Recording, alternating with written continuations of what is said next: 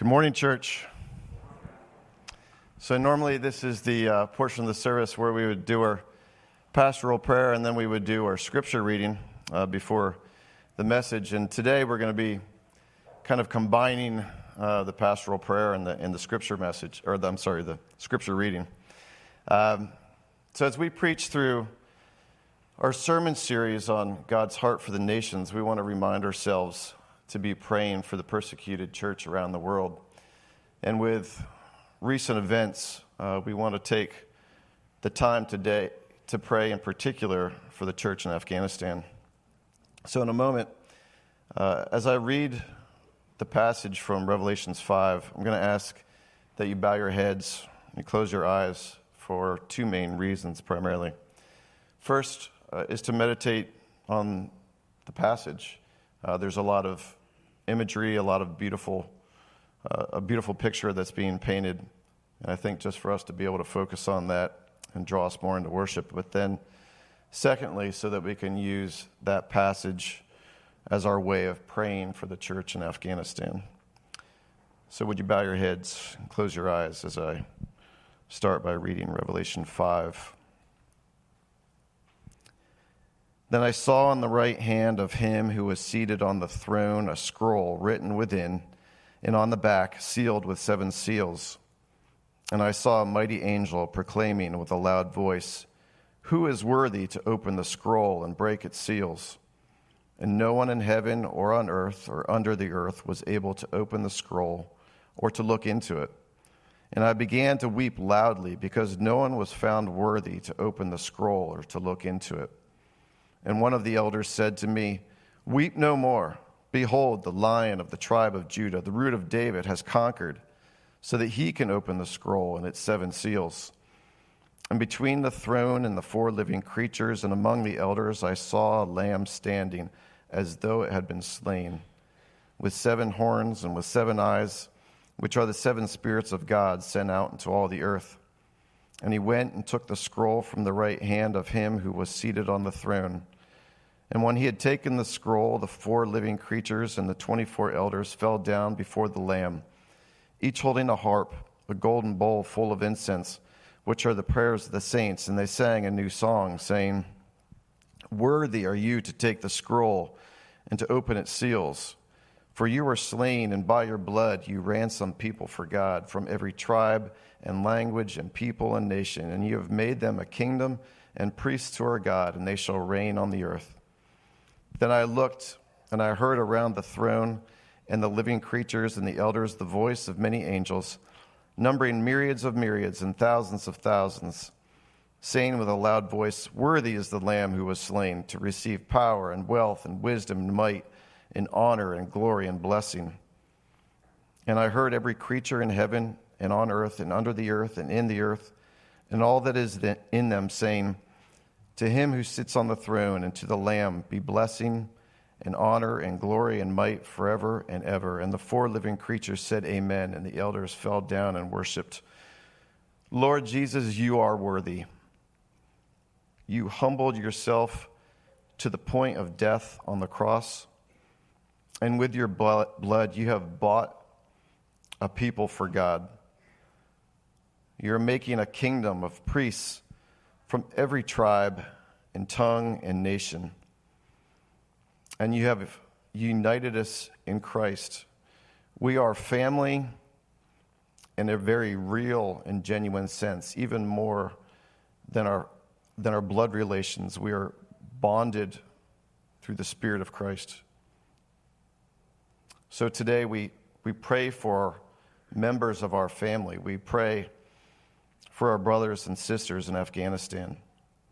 God, we thank you that in your sovereignty that you have used uh, a window of time to plant the seeds of your gospel in a special way in Afghanistan. You have redeemed people. You have called them out of darkness. You have planted your church. And yet,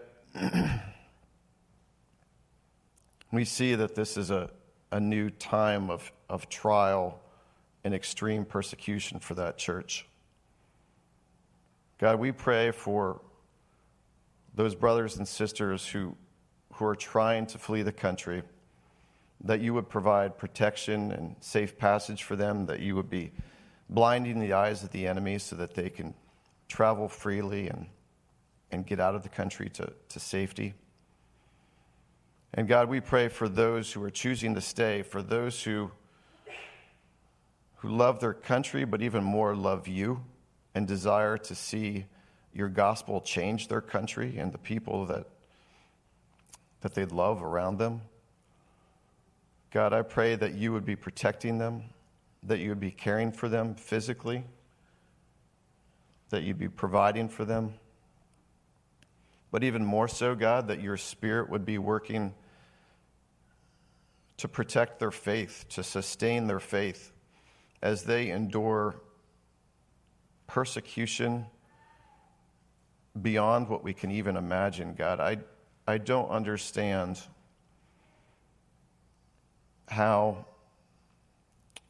faith endures the kind of trials that we hear about. And yet we know that your grace is sufficient. And we pray, God, that you would be giving it in infinite measure to our brothers and sisters so that their faith would not waver, but would instead grow, that they would be bold and courageous. Lord, that your spirit would be moving in the country so that their witness would change hearts and bring many to Jesus. And so, God, I pray that when we stand together worshiping you, that we can look to our left and to our right and see brothers and sisters from Afghanistan who, who came to you in this time as, as you used it sovereignly. God, we pray now as David comes forward to, to deliver your word. We thank you for his preparation, for how you have worked the word over in his heart. And God, we pray that you would be, uh, through the power of your Spirit, using him to communicate that to us, helping us to receive it in a way, Lord, that changes us and uh, gives us a, a new heart for the nations and drives us to action. We pray this in Jesus' name. Amen. Thanks, Scott. Well, good morning. Uh, children, four years old to first grade, you can go ahead and Go with Carolyn. We love you, and we hope your Sunday school time is wonderful. It's good to be with you and to serve you. Uh, it's been great serving you this week as I was preparing uh, for this sermon and to serve you even now, um, and, and, Lord willing, build you up.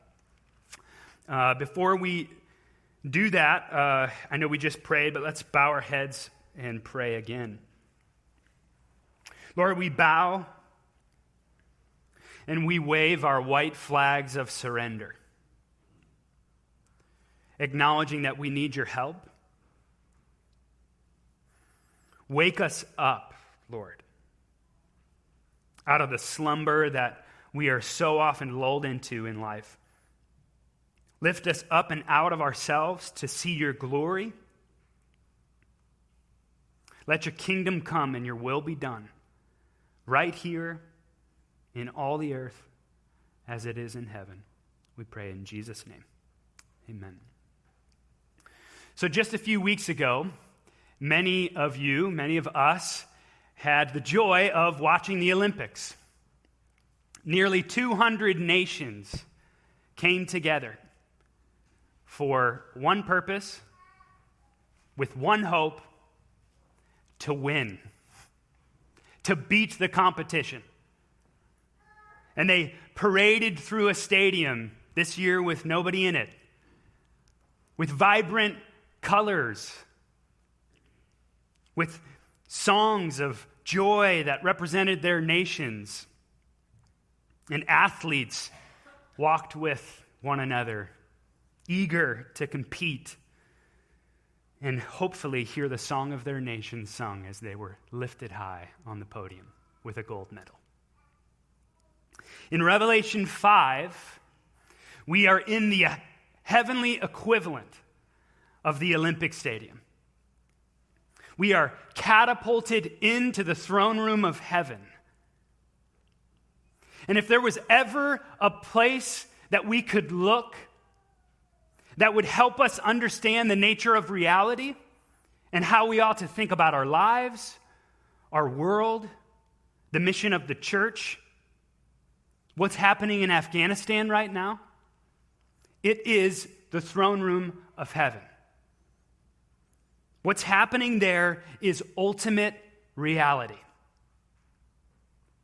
And it informs how we understand the nature of God's activity in the world and what the future holds for his people. In Revelation 5, we see three things. Number one, reality is dire. Number two, Jesus is beautiful. And number three, hope is true. Number one, reality is dire. The Olympics are quite ironic when you think about it. It's a peculiar thing that the nations parade through a stadium together with joy, while in real life, some are mortal enemies. How weird is it that nations who could go to war at any moment have athletes playing ping pong together? It's weird because ping pong seems futile in the face of the prospect of war, right? If the nations represented by those athletes went to war, no one's going to be thinking about who won in ping pong. So it is in life. Beneath the fun and games of life, there is a much more severe and a much more significant story being told. Life is not mostly beautiful with a little bit of brokenness sprinkled in. It is entirely broken, beyond repair, with faint glimmers of beauty breaking through its cracks. Don't believe me? Why is it that joy is fleeting and sorrow, when we really feel sorrow, it seems permanent? Why is it that hospital beds and divorce papers and leaking bank accounts seem more real than soccer games and good books and even slow meals with good friends? Why is it that funerals weigh more than birthdays? The world is not as it ought to be. And even more, it is so far beyond what we long that it will become that when we see it as it is, we're tempted to despair. We're desperate for hope. In the first verse of Revelation 5, we're introduced to this scroll. The one on the throne holds it in his hands. What is this scroll? This scroll is God's answer to the direness of reality. It is his future plan of justice, mercy, and redemption. It tells the tale of God fulfilling his promises to bring righteousness to bear on the world, to redeem a people for himself, and to vanquish sin and death forever. And so it's no wonder that the resounding cry in heaven is who's worthy to open the scroll and break its seals? In other words, who can bring about God's promises? In verse 3, we read, And no one in heaven or on earth or under the earth was able to open the scroll or to look into it. And John says, I began to weep loudly because no one was found worthy to open the scroll or to look into it. John weeps at the thought of this scroll going unopened. He weeps at the thought of reality remaining in bondage to wickedness, decay, and death. We get a hint here at a holy despair. For if there is no one worthy to open the scroll, then God's promises to his people will go unfulfilled, and the world will languish forever.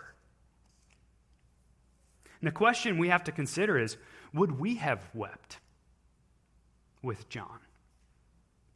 Do we weep now over reality? And some of us answer absolutely. Maybe you've experienced loss or the threat of it. Maybe your body is decaying or it feels like it is. Your mind is fading. Your heart is rent with a despair that has no meaning. Whatever it is, you cry out, I get it. I weep every day. However, for many of us, we don't weep over the reality of the world. Why?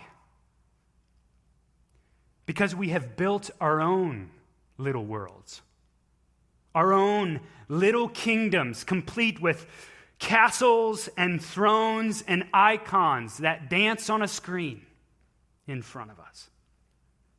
Our reality is cozy and comfortable. I don't even need to leave my home to buy socks.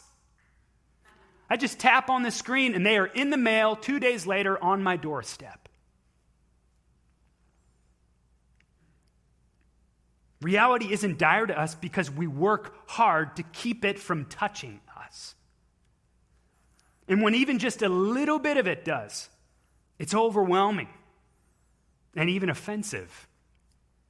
We can barely handle being cut off in traffic, losing Wi Fi, or enduring disagreement without throwing a fit. We're consumed with our own little kingdoms and them prospering. Even more, we, like Olympians, we work. We work that we might win in life that we and our people who dwell in our kingdom would prosper. Is it any wonder then that we remain apathetic to the gospel going to the nations? As long as my kingdom is going well, who cares? God's mission to the nations does nothing for me and my kingdom. It does nothing to improve my circumstances or boost the hopefulness of my future. In fact, it really promises the opposite.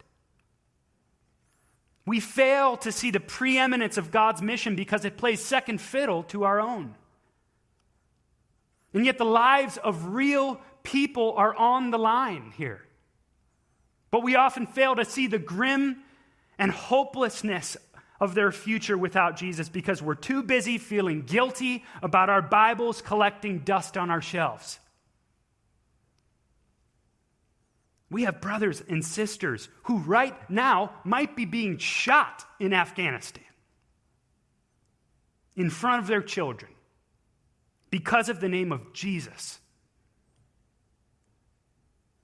And yet, how wonderful, how marvelous is it that we're hearing words from the church in Afghanistan. We're not going to run. We're not going to run. We're going to keep preaching the gospel. How do they get that kind of perseverance? It isn't looking at the direness of their reality. The direness of their reality is hitting them straight in the face. No, it's looking at something beyond their reality, something more beautiful than the mayhem that they're enduring. And that's what we see here in Revelation 5. Number two, Jesus is beautiful. Some of you have seen the most recent Avengers movie, Avengers Endgame.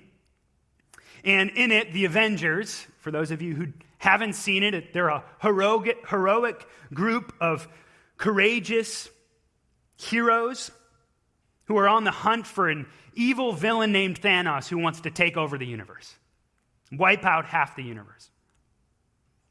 And in one of the last moments of the movie, spoiler alert, I don't care because you've had plenty of time to watch it.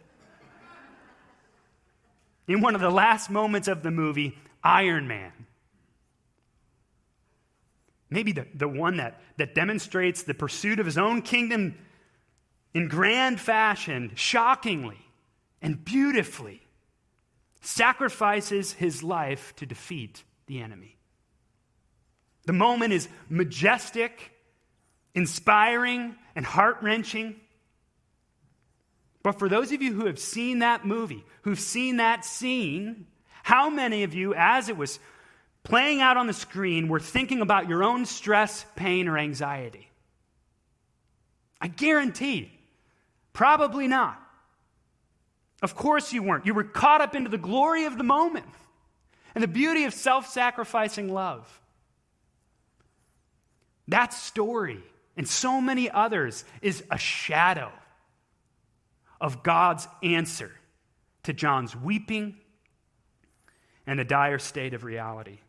And his answer is one thing the beauty and majesty of Jesus. Read in verse 5. And one of the elders said to me, Weep no more. Behold, the lion of the tribe of Judah, the root of David, has conquered, so that he can open the scroll and its seven seals. Weep no more, he says. Why? Because Jesus is the King of kings. And like a lion, he stands victorious over sin, death, hell, and the devil. And yet, in the next verse, we read, And between the throne and the four living creatures, and among the elders, I saw a lamb standing as though it had been slain. He is a mighty lion king, but also a sacrificial lamb. He has all the power and majesty and influence of a lion and all the gentleness, purity, and servant heartedness of a lamb.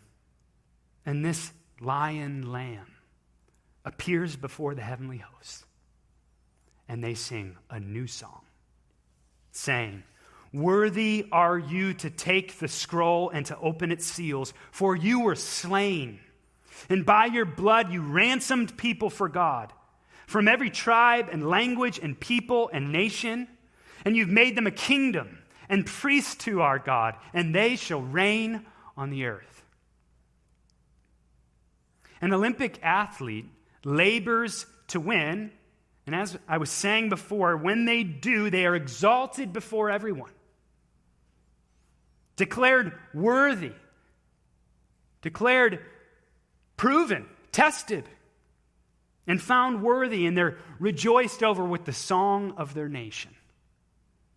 The lion lamb has proven himself to the one who sits on the throne and to the world that he is worthy to mediate God's plan of redemption. And this is the song that reverberates through the halls of heaven. It's like there's a cosmic crowd that's going wild. But how did he prove himself?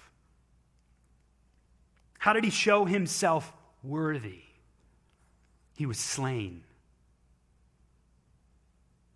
He gave up his throne. Our cosmic victor won through defeat. He conquered through being conquered. Thus, his worthiness is otherworldly. Because self sacrificial love is foreign to a world in which self preservation is how we win in life. How idiotic would it be for an Olympian to say, Well, I'm going to win by being last? It's absurd. Self sacrificing love is foreign to the world. And yet his defeat wasn't purposeless, his defeat was effectual, meaning it did something. It was a ransom. The nations were kidnapped, enslaved to sin, death, and the devil. A ransom was required not of money, of money, but of blood. And Jesus chose to pay it in full. He switched places with us.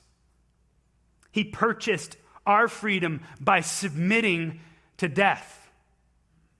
We are his people now as a result, and the people that he has purchased for himself is not just made up of people like us. Rather, his people transcends every boundary line, every language barrier, every accent, every skin color, every cultural background, every geographical location. And right now, he is calling that people out from among all peoples. A diverse, multinational, global community of people who love Jesus more than anything else. He has made and is making a new nation, a new tribe, a new kingdom. This is true salvation. It is the crumbling of our own kingdoms and our own thrones and the raising up of a new one, a bigger one, a better one. This kingdom is one of priests. And what that means is that we together as the people of God have full access to God's presence as a result of the blood of Jesus. And we will reign over the earth and participate in the redemption that God is doing in the world. We're invited into an epic story of cosmic proportions. So, why is it that we are more enthralled with things like the Marvel Universe than we are with this story? Or why does the Lord of the Rings feel more real than the Bible, which testifies to this story. Maybe in part it's because we don't read the Bible as it actually is. We read the Bible like a self help book that's designed to improve our experience of our own world, our own kingdoms, rather than this glorious window into God's grand and global mission of mercy. His mission is not myth unlike all these other stories. But history.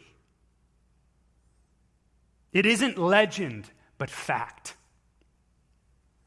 It is as true as the events that are happening in Afghanistan right now and all over the world. In some ways, it's truer. And notice for a moment that this scroll is already written. The future is prepared. This epic mission that Christ has won is already set in stone. It will happen, and it is happening now. We think about missions primarily as something to do, and though it is that, it's also something to see, to witness. Not from your armchair, purely just writing a check to an unknown person. Although it's wonderful for us to give, it's by being a part of what's going on right in the thick of it. We're invited to participate in something that's already prepared. God is on the move in the world. And some of us are being left behind. And we will remain behind if we don't see that reality is dire, that Jesus is beautiful, and even more, that hope is true. So on June 29th, 2019, my wife and I stood before a group of people and before God and made vows to one another. I promised to my wife to love her, to sacrifice for her, to serve her, and lead her for the rest of my life. Now, at that moment and today, my wife has a choice. Will she believe that promise or not? If she doesn't believe me, that's going to influence so much of the way that she lives and the way that our marriage operates. In the same way, she does believe me. The hope that we have in promises made is built on trust. A promise is worthy of that kind of trust. Only if the person who has made it has proven themselves to be trustworthy and capable of making good on that promise. Jesus has done just that. He's proven himself to us by the power of his sacrificial love. He was slain. And yet, the way in which he's proven to us his sacrificial love is he's slain no longer. If he remained slain, then the promises he has made are irrelevant to us because he's no longer alive to fulfill them. Death would have proven itself more worthy than him. If Jesus is dead, our future is incredibly bleak. And yet, John doesn't see a dead lamb. He sees a lamb as though it had been slain, but stands alive and well. Thus, our future is not bleak, but incredibly bright. Perfectly bright. If he's alive, we will be raised with him. And all of God's people together. This kind of hope makes us want to sing.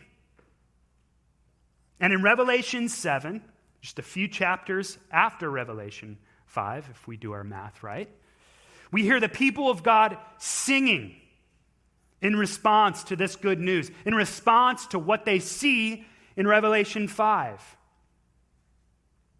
It's like they, they hear this good news and they're singing it back into heaven. Look at Revelation 7 if you're there, verses 9 to 12. After this, I looked, and behold, a great multitude that no one could number from every nation, from all tribes and peoples and languages, standing before the throne and before the Lamb, clothed in white robes with palm branches in their hands, and crying out with a loud voice Salvation belongs to our God who sits on the throne and to the Lamb.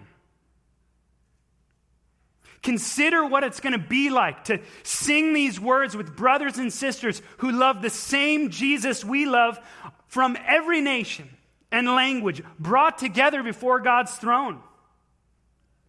Brothers and sisters from Brazil, Mozambique, China, Greenland, Burundi, Egypt, Iran, Israel, India, Australia, Mexico, Afghanistan, Cambodia, Nepal, Paraguay, Peru, Sweden, Iraq, Russia, the Democratic Republic of Congo, Thailand, Syria, Senegal, Namibia, Moldova, Monaco, Guyana, People that have spoken all kinds of different languages like English and Hindi and Swahili and Bengali and Spanish and Mandarin and Portuguese and Indonesian. Together, we will sing one song, one anthem together. The song of heaven Worthy, worthy, worthy is the Lamb and the one who sits on the throne. This is the closing ceremony of history and the opening ceremony of eternity. Because Jesus lives, this is a sure thing. It's fact. Our hope is true. We will receive this promise. We will sing with God's people. And we will receive the promise in verses 15 to 17. Therefore, they are before the throne of God, the people of God, and serve him day and night in his temple. And he who sits on the throne will shelter them with his presence. They shall hunger no more, neither thirst any more. The sun shall not strike them, nor any scorching heat. For the Lamb in the midst of the throne will be their shepherd, and he will guide them to springs of living water. And God will wipe away every tear from their eyes. Our hope is not that our own kingdoms will prosper, but that the nations will live forever with God to work for Him without hunger or thirst or the pain of the blazing sun on a hot day. That is a reversal of the curse held out in Genesis 3. We will no more be banished from Eden, but the one who justly banished us from Eden will now welcome us in in love and shelter us. No more will we be lost nomads in the desert, but we will be shepherded by the Lion of Judah, the King of Kings, the Lamb who gave everything for us. And in this hope, God's people are satisfied, and all that has brought us tears, all that has brought us tears will be redeemed into something that will serve not to bring us despair, but to glorify Christ's power to bring life out of death. Would your life look any different than it does right now if this was not true? And if it is true, which we believe it is, what are we doing about it?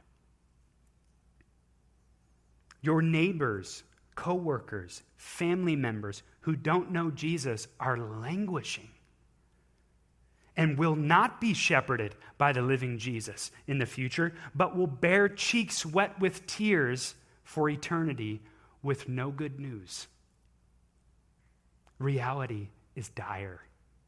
Real people in the Philippines, Romania, Turkey, Honduras are in the same predicament. Consider praying for our ministry partners in those very nations. Consider getting their email and sending them an, an, encouraging email to build them up in their ministry. We have foreign nations represented in our church here, men and women who need practical help and encouragement teaching about the gospel. There are young boys and girls who don't know Jesus who are coming to faith in Jesus and are being mentored through Center for Champions. Consider what it might be like to shepherd a young boy and a girl. There are students who are far off in public high schools that Young Life is working to serve and to reach. Consider how you can partner with them. We're going to hear from Jeremy in a bit. There is not a lack of opportunity here, only a lack of motivation. And Revelation 5 offers storehouses of it. In Christ, mission is not drudgery, but an adventure into the majestic mission of God. And let's join him in it. Let's pray. Lord, thank you. Thank you for purchasing us and all your people throughout the world and throughout all of time. Break down our kingdoms, Lord. Break down our thrones that we might lean on you, that we might bow before yours, that we might get caught up into the glory of what you're doing in the world. We pray this in Jesus' name. Amen.